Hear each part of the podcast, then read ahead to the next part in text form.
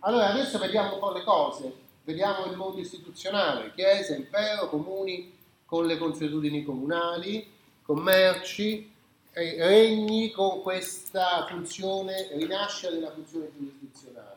No? Va bene? Mm? Abbiamo visto tutte queste cose. Adesso che abbiamo un quadro di quello che sta succedendo, delle strutture del potere e del diritto, possiamo guardare alle invenzioni della scienza giuridica, no? Per capire come funzionano le cose. Io direi di spostare l'interesse che per cortese è molto concentrato su opere che vengono fatte e su nomi di giuristi, cioè autori e opere. Il capitolo di 200 pagine di Cortese più o meno è una storia della letteratura giuridica, scuola e scienza del diritto. No? Scuola in realtà se ne parla pochissimo, sono professori ma visti come autori e opere scritte da questi professori. No? Questo è quello di cui lui parla. Va bene? Ah, io vorrei levare, spostare un po' l'interesse e vedere invece la funzione della dottrina con le sue creazioni in questo quadro ordinamentale che abbiamo fatto. No? Come come funziona il diritto, perché questo è quello che interessa per un corso di storia del diritto a giurisprudenza, cioè quando noi abbiamo un certo dato quadro dell'ordinamento, come quello che c'è oggi, come si muovono i concetti giuridici dentro questo ordinamento, come si evolvono, no? Sono sempre uguali a se stessi o, o, o sono diversi? E come reagisce per esempio l'economia all'introduzione di un certo concetto che può avvenire attraverso una legge e attraverso l'interpretazione di questa legge. No? Come reagisce la società, per esempio concetti di natura penale, la responsabilità personale, oppure la graduazione della pena, no? oppure l'introduzione, ce le mettiamo o non ce le mettiamo le attenuanti nel processo penale, no? Oppure come inizia il processo penale?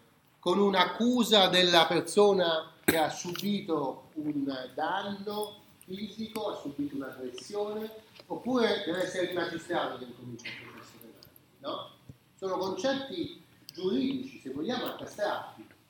No? Come inizia l'accusa, cos'è l'accusa, chi la può fare, chi può, non può. No? Concetti astratti, ma se noi li vediamo dentro un certo contesto storico, capiamo perché si istituiscono in un certo modo oppure no. Per esempio la tortura. La tortura è sempre proibita e qual è il limite dei comportamenti del potere nei confronti dell'accusato per cui al di là è tortura e al di qua non è? Perché chiudere uno in una stanza per tre giorni senza poter comunicare con l'esterno non è tortura in certi casi oppure la possiamo considerare tortura? No? Tutti questi dove si ferma il potere pubblico che si esercita sulla persona fisica, sul corpo degli accusati, dove deve fermarsi in ogni caso per rispettare un diritto naturale di queste persone e dove invece può spingersi per tutelare tutti gli altri che da un esercizio del potere e della violenza su una persona possono trarre il vantaggio di sentirsi più sicuri, no? In che misura la discussione di oggi, di queste ultime settimane, io posso tenere una persona all'isolamento, all'ergastolo per tutta la vita perché non ha accettato di denunciare i suoi complici, no? È questo un comportamento che tutela la società, come dicono alcuni, oppure è un comportamento che lede dei diritti che non si possono ledere in nessun caso. No? Allora, quando noi discutiamo di questo, di questo principio, cos'è un diritto naturale, qual è il limite del potere, hm?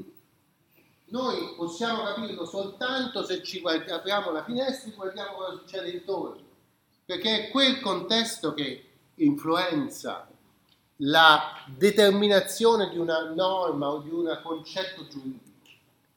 Quello stesso concetto è diverso, messo di fronte a diversi contesti. No?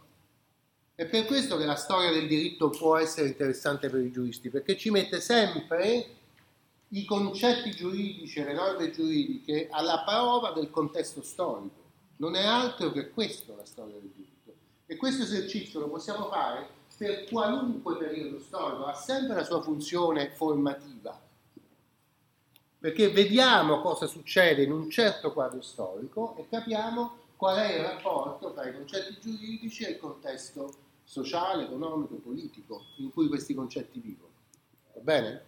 Ecco perché dico, dobbiamo fare uno sforzo molto, molto difficile di smontare una narrazione novecentesca che abbiamo nel nostro manuale per rimontarla in un modo che credo sia più confacente a quello che eh, si fa nel XXI secolo. No? È per questo che torno a quello che ho detto all'inizio, poiché è un'operazione difficile, intellettualmente una sfida è, è normale che voi non vi sia tutto chiaro, perciò approfittate del fatto che venite fino a qua per dire le cose che non sono chiare, va bene?